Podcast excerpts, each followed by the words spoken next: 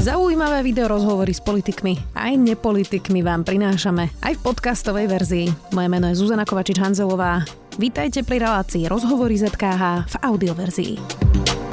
Pohyb a šport je to hlavné, čo ľudské telo udržuje vo forme aj do vysokého veku. Ako je cez Vianoce striedmo, aby sa človek neprejedal mastných a sladkých jedál, ako viesť deti k racionálnemu stravovaniu sa, spýtam sa športového vedca Milana Sedliaka, vedúceho katedry biologických a lekárskych vied na fakulte telesnej výchovy a športu Univerzity Komenského. Vítajte. Dobrý deň a ďakujem za pozvanie. Pán Sedliak, tak vy čo jete na Vianoce, na štedrý večer? Všetko, čo tam je. Klasiku? Od e, vyprážaného kapra až po bobalky sa to niekde volať, to, to s makom, oplátky s cesnakom. Takže ja, aké, aké majú vlastne zvyky Slováci, keď sa pozrieme na ten štedrovečerný stôl? Vyprážaný kapor teda, e, ono to vyzerá, že to trochu odráža aj celý rok. Majonézový šalát, e, kapustica s klobasou a udeným, tak je to, to tá slovenská kuchyňa, ktorá teda asi boh vie ako zdravá nie je, nie? No, to nie. Hlavne teda tie udeniny. No, kapor je dobré meso, to, že sa vypraží, no dobre, tak trošku sa dá tam viacej tukov, ale presne tie údeniny a nadmieru sladkého, to tak trošku odráža naše stravovanie celoročné, bohužiaľ. Ako to tak racionalizovať nejako, že nechceme sa vzdať tradícii, je to niečo, čo máme všetci radi a zároveň to nejako nepreháňať, ako to kombinovať? Ja by som povedal, že nekazme si ten štedrý večer, mm, že nič sa nestane, keď tam zjeme toho vypražaného kapra aj ten majonézový šalát, ak teda nemáme nejakú ja neviem, metabolickú poruchu, čo by nám to vyslovene zle urobilo. Takže toto by som ja neriešil. Jeden deň nič neznamená. Mm-hmm. Problém je, že my to, my to tam ťaháme dlhé dni až do toho Silvestra takto. A to je problém. My napríklad, keď robíme nejaké výskumy s biomedicínskym centrom, tak sa snažíme skončiť v decembri, aby nám to nebežalo cez tie sviatky, lebo za tie dva týždne tí ľudia sú úplne rozhodení, čo sa týka metabolizmu. Čiže sa humplujeme počas sviatkov? Vyslovene, no. A čo, a... aký to má efekt na telo, keď je to možno zdanlivo pre niekoho iba dva týždne. No ale znamená to dosť, ako povedzme taký e- iný extrémny prípad. Keby ste si na dva týždne lahli do postele, tak prijete o kopu svalovej hmoty, naozaj váš tie parametre v krvi sa zásadne zhoršia. A tu sa deje veľmi podobné, neprichádzame síce o svalovú hmotu, ale naberáme tukovú a tiež tie parametre v krvi sú potom sú úplne iné. Uh-huh. Sú horšie. Čo sa dá všetko ovplyvniť stravou a čo už nie. Samozrejme, dajme pokom tie extrémne uh, hoaxy o tom, že sa dá liečiť rakovina mm. uh, proste hoci čím, čo človek zje, to my nemyslím až takéto extrémy, ale tak vo všeobecnosti. Čo vieme to stravou ovplyvniť? Uh, veľa vecí. To je, to je veľmi ťažká otázka, lebo naozaj veľmi veľa vecí s tým vieme ovplyvniť. Vieme ovplyvniť uh, vyslovene, ako dlho sa dožijeme. Lebo keď máme vysokú obezitu, tak to je dokázané 8-10 rokov mínus. Ja nepoznám tých storočných ľudí, ktorí by boli obézni. To sú všetko relatívne štíhli ľudia. Čiže obezita nejde v ruka v ruke s dlhovekosťou.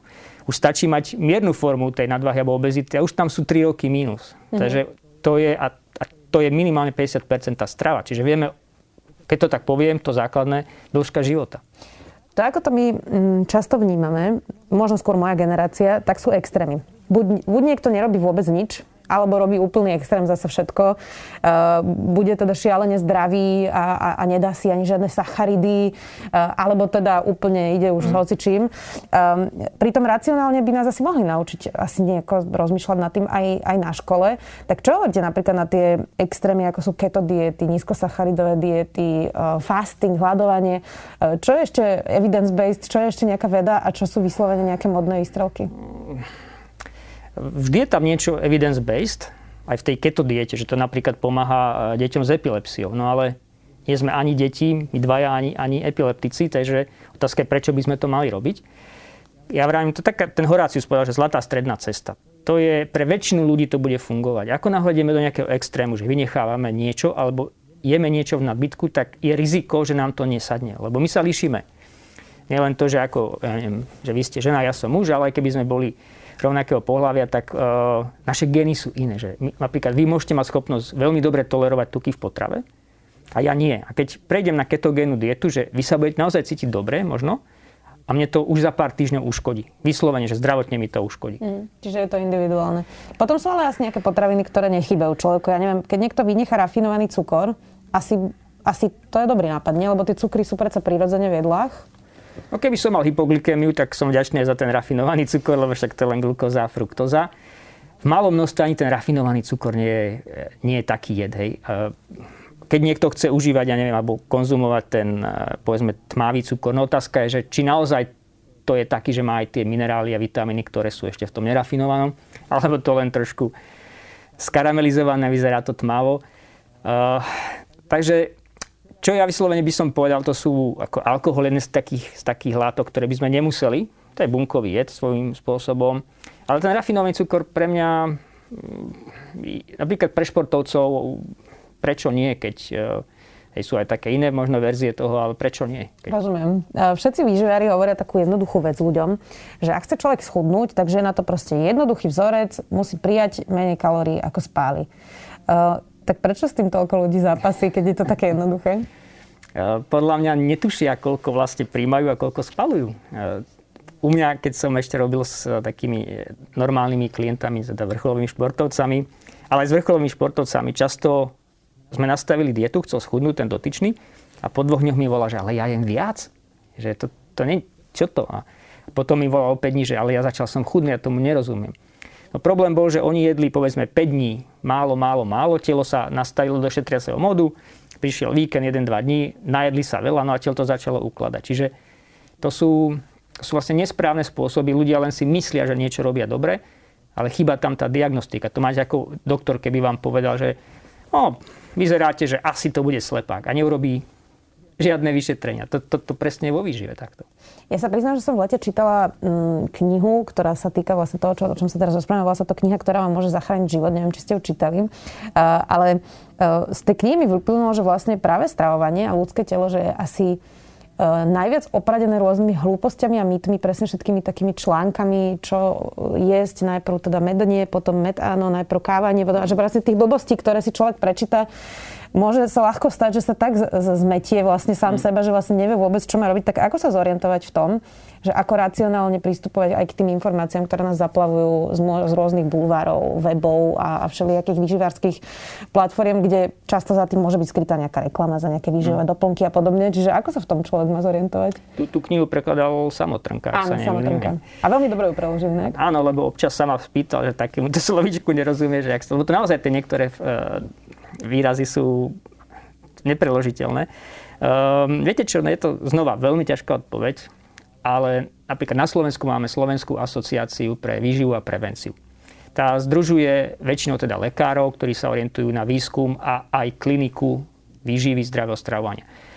A táto asociácia chce byť teraz viacej aktívna a dávať nejaké také e, stanoviska, čiže napríklad ľudia by sa mohli obracať k takýmto zdrojom informácií, lebo sú, sú Uh-huh. Keď sme na Instagrame a je tam niekto, kto sa prezentuje, však aj ja tam mám profil, ale pre normálne človeka je veľmi ťažko rozlíšiť, že či naozaj to, čo hovorím, je evidence-based, ale je tam naozaj kopu dobrých e, aj, aj tých profilov a keď ten človek dokladá niečo článkami, tak to je aspoň taká 50% záruka, že pracuje s článkami vedeckými. Uh-huh.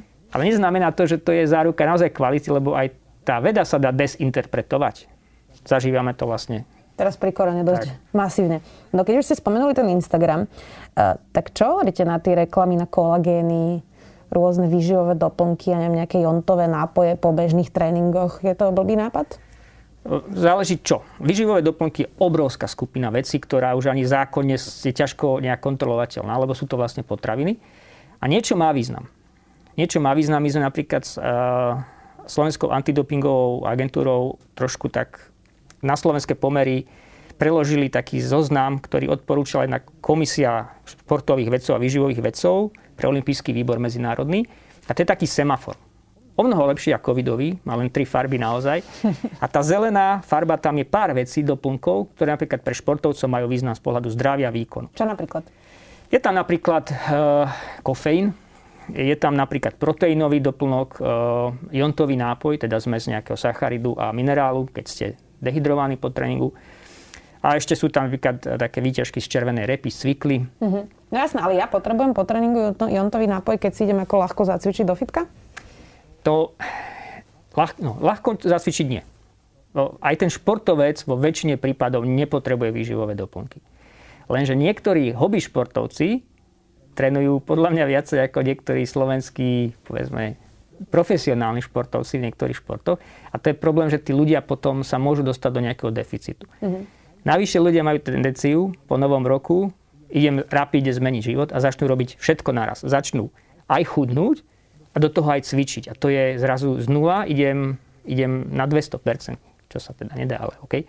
Že rozumiete, že dostávate ste v deficite áno, a zároveň telo dostávate do, potrebuje regenerovať. A keď je v deficite kalorickom aj možno výživovom, tak z čoho bude?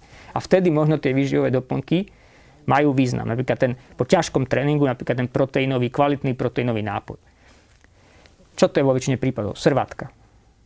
Pozrite si, e, ja neviem, jogurt, kde je napísané mlieko, zloženie hej, mlieko, zmes alebo koncentrát servátkových bielkovín. To je vec, ktorá sa bežne pridáva do stravy, aby sa zvýšil hodnota tej, tej stravy. Mm-hmm. Na druhej strane kreatín, je síce v tom, tom Ačku, v tom semafore, ale to sa robí z takých vecí, čo napríklad je hnojivo na trávu. To je vysoko pomerne riziková vec a naozaj nevidím dôvod, ak nie ste vrcholový športovec, ste také niečo užívali. Uh-huh. Kreatín hnojivo na trávu, to je dobrý, dobrý fun fact. Um, no a čo teda napríklad ten kolagén? To je teraz extrémny trend všade. Všetci berú kolagén, všetci z toho mladnú, všetci z toho chudnú. Keby to fungovalo, tak asi by sme to všetci brali. Takže mm, je to moje správne vyvodenie si, že asi nepotrebujem brať kolagén. Je to zase boom. Momentálne máme kolagén. Na druhej strane sú nejaké také výskumy, že ani nie celý kolagén, ale také časti kolagénu, tie bioaktívne kolagénové peptidy by mohli e, trošku ovplyvniť niečo v tele. Ale povedzme si, že treba čakať na také väčšie štúdie, možno nejaké prehľadové články, lebo zatiaľ je to viac možno v tej kozmetike ako v tej klbovej výžive. E, takže ja by som si počkal a podľa mňa to dopadne tak ako so všetkým doteraz tými vecami, že nakoniec tá, zabudneme na ten kolagén. Odznie to. Odznie. Uh, ja som to hovorila na začiatku, že ten pohyb je vlastne absolútne kľúčový. Inak to bolo aj v tej knižke, presne, že ak si z tej knihy má zobrať človek len jednu vec, takže nech sa začne aspoň párkrát do týždňa hýbať. Um, vlastne málo ľudí uh, vie, že aj chodenie peši je niečo, čo vlastne sa ráta do pohybu. Hej? Mm. Že to nám príde taká prirodzená vlastne vec, ale že tá prechádzka môže byť niečo, čo je kľúčové. Čiže ak nás niekto pozera a napríklad e, nevládze si zabehať, lebo má možno nadvahu alebo čokoľvek, tak je dobrý nápad chodiť každý deň na prechádzku? E, môžem dať proti otázku? Môžete. Takú kontrolnú, že e, čo myslíte, čo je ťažšie urobiť? Alebo 30 kľukov alebo 30 krokov? No, ja to viem, lebo 30 kľukov neurobím. 30 krokov spravíte. 30 krokov spravím, kľukov nie. No neviem, či už aj ja spravím 30 kľukov, hádam ešte, hej. Podstata je, že vlastne na spálenie kalórií je to ceca to isté. Mm-hmm. Tá svalová hmota, ktorá je aktívna, je tá istá. Čiže tá chôdza je veľmi dobrý spôsob, ako malo množstve, ale dlhodobo páliť energiu a tak si regulovať tú telesnú hmotnosť. Ale nestačí to. Prečo? Lebo potrebujeme aj nejaké svaly.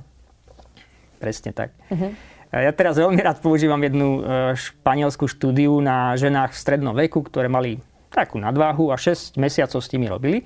A mali tri skupiny. Len dietovali bez pohybu, potom mali toto, že mali dietu plus 10 tisíc krokov denne.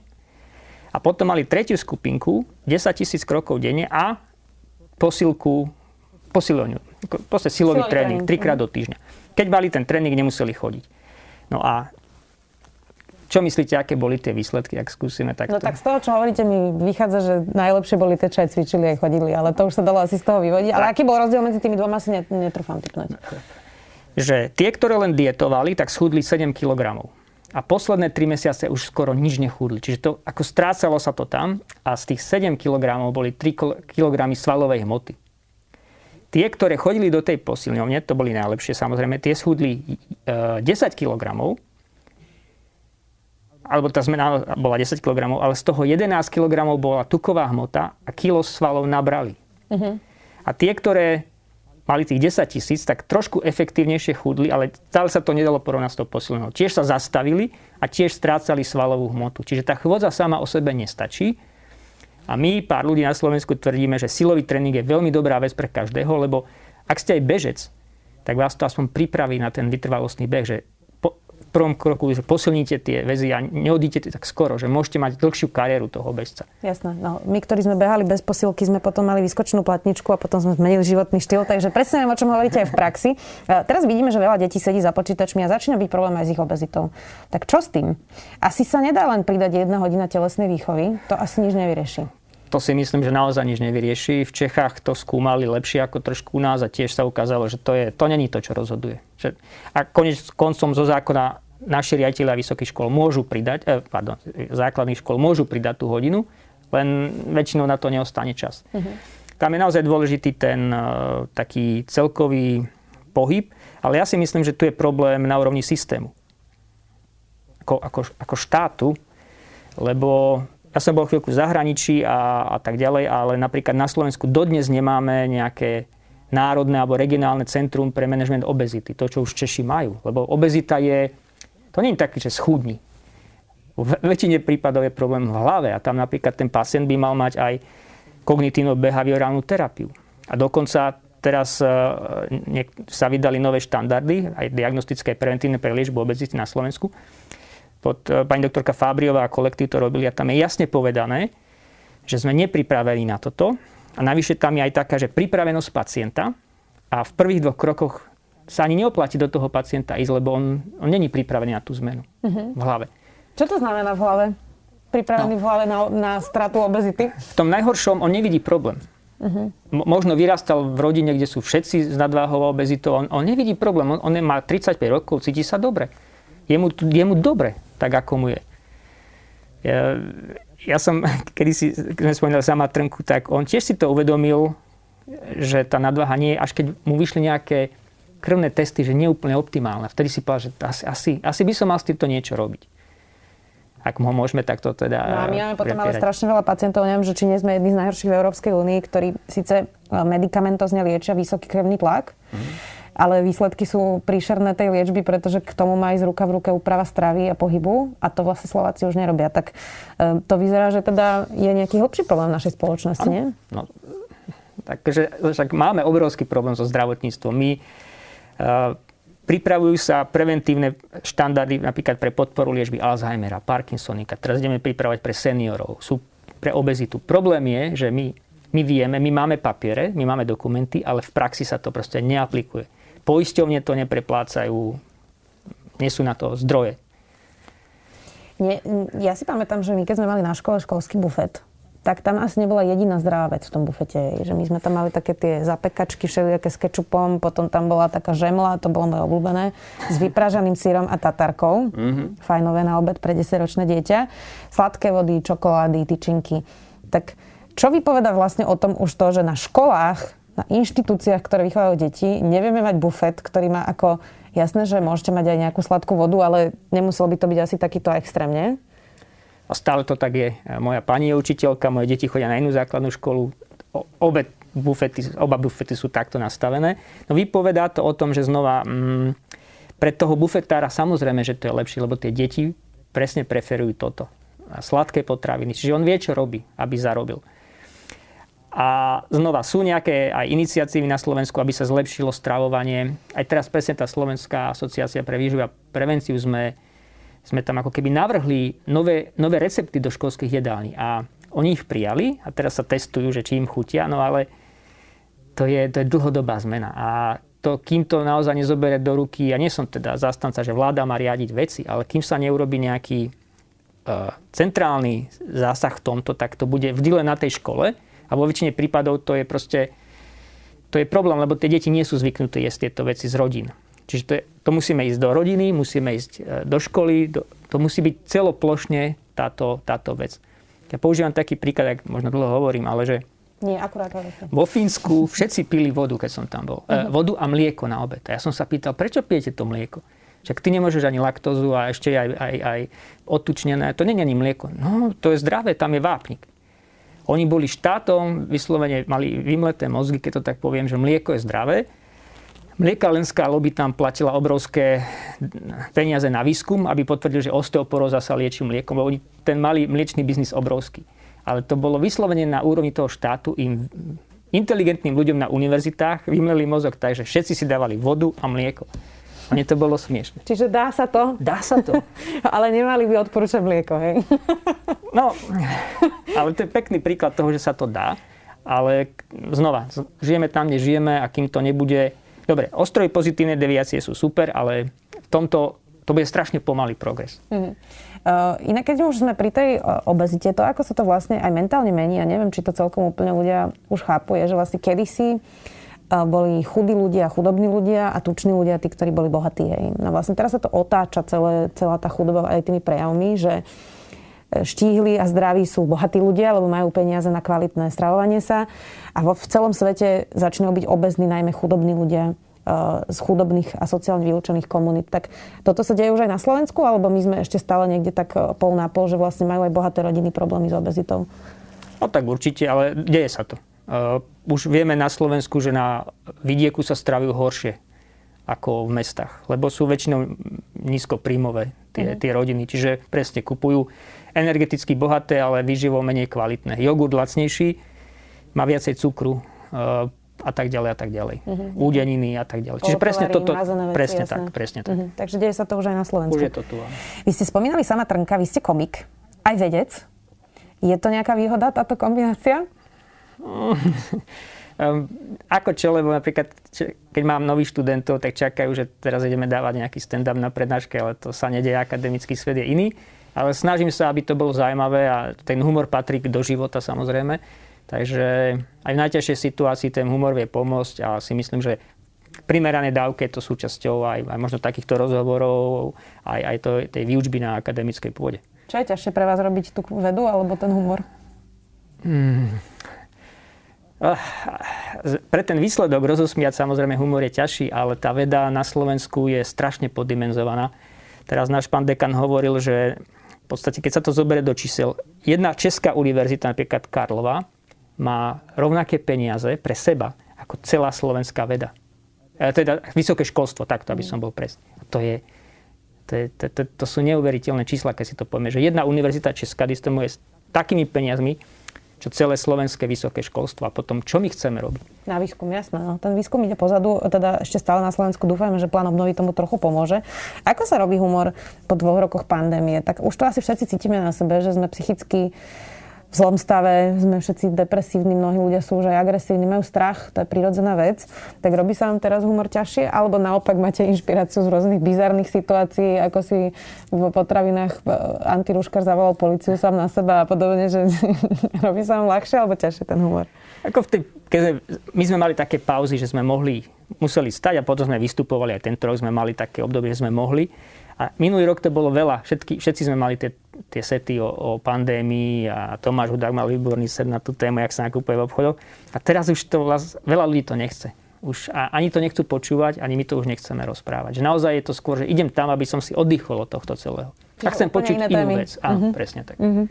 A ste sa uh, z niečoho inšpirovali okrem pandémie? Z čoho robíte stand-up uh, po, po týchto dvoch rokoch? Lebo tá pandémia to je jasná téma, ale je tam rôzne subtémy, sú ešte, ktoré vyšli na vlastne v tomto období ja osobne robím taký humor skôr, že nejdem do politiky, keď tak len ako okrajovo si pichnem, ale skôr taký, že na, na základe toho, čo zažijem a rodina a, a tak ďalej. Takže tie inšpirácie sú stále a, a nezdá sa mi, že boli tak rozdielne ako, ako, ako pred pandémiou pre mňa. Ale sú, sú komici, čo vyslovene robia viac politický humor, tak tí musia mať teraz hody, aj keď neviem, či vôbec sú už zaujímaví, keďže smejeme sa už v podstate na samotných politikov, ani to nemusíme. Trochu cez slzy. No. Keď ste spomínali študentov, veľa sa teraz diskutuje o tom, v akom sú psychickom stave študenti. Vysokoškoláci tí boli najdlhšie doma zo všetkých, lebo teda sa považuje, že to sú už dospelí ľudia. Tak vidíte na študentoch, ako ich to ovplyvnilo? Ja teda nie, ale kolegovia z Univerzity Komenského robia na to výskumy a ovplyvnilo ich to. A ja napríklad som vyslovene teraz uvedomil, že ja dva roky učím ľudia, neviem, jak vyzerajú. Ja vidím len tie hlavičky v tom MS Teams. Mm-hmm a tento rok, alebo tento semester som vyslovene povedal, že zapnite si každý na minútu kameru a povedzte mi, kto ste, čo ste, aby som aspoň takto. A bolo super, že teraz sme mohli na Univerzite Komenského ísť ešte dva týždne dozadu v niektorých tých predmetoch prakticky, že tie praktické predmety tam tí študenti chodili. Takže to, to podľa mňa bolo veľké. Takže už viete, vec. ako vyzerajú. No ja nie, lebo ja učím teoretické, čiže ja, ja už druhý rok vidím len tie hlavičky, bohužiaľ. tak ste mohli ísť na návštevu na nejaké praktické cviky asi. Bol som na jednej hospitácii mladému kolegovi, takže... Tak niektorých už poznáte. Ďakujem veľmi pekne, že ste si našli čas. Milan Sedliak, vedúci katedry biologických a lekárskych vied na fakulte telesnej, strašne dlhý je ten názov, fakulte telesnej výchovy a športu Univerzity Komenského. Ďakujem pekne. Ďakujem za pozvanie. Počúvali ste podcastovú verziu relácie Rozhovory ZKH. Už tradične nás nájdete na streamovacích službách, vo vašich domácich asistentoch, na Sme.sk, v sekcii Sme video a samozrejme aj na našom YouTube kanáli Denníka Sme. Ďakujeme. Milujeme vedu, špeciálne v týchto časoch, keď fakty a ich vedecké vysvetlenia sú také potrebné. Náš vedecko-popularizačný podcast Zoom je naplnený presne takýmito faktami. Každý týždeň prináša prehľad tých najzaujímavejších nových objavov zo sveta vedy. Vychádza každú stredu a vedecké novinky, ktoré pre vás pripravujú naši kolegovia z redakcie SME, pre vás čítam ja, teda Tomáš Prokopčák. Podcast Zoom nájdete nielen vo vysielaní rádia FM, ale aj vo všetkých podcastových aplikáciách na Spotify alebo všetky epizódy pekne za sebou na webe sme.sk lomka Zoom.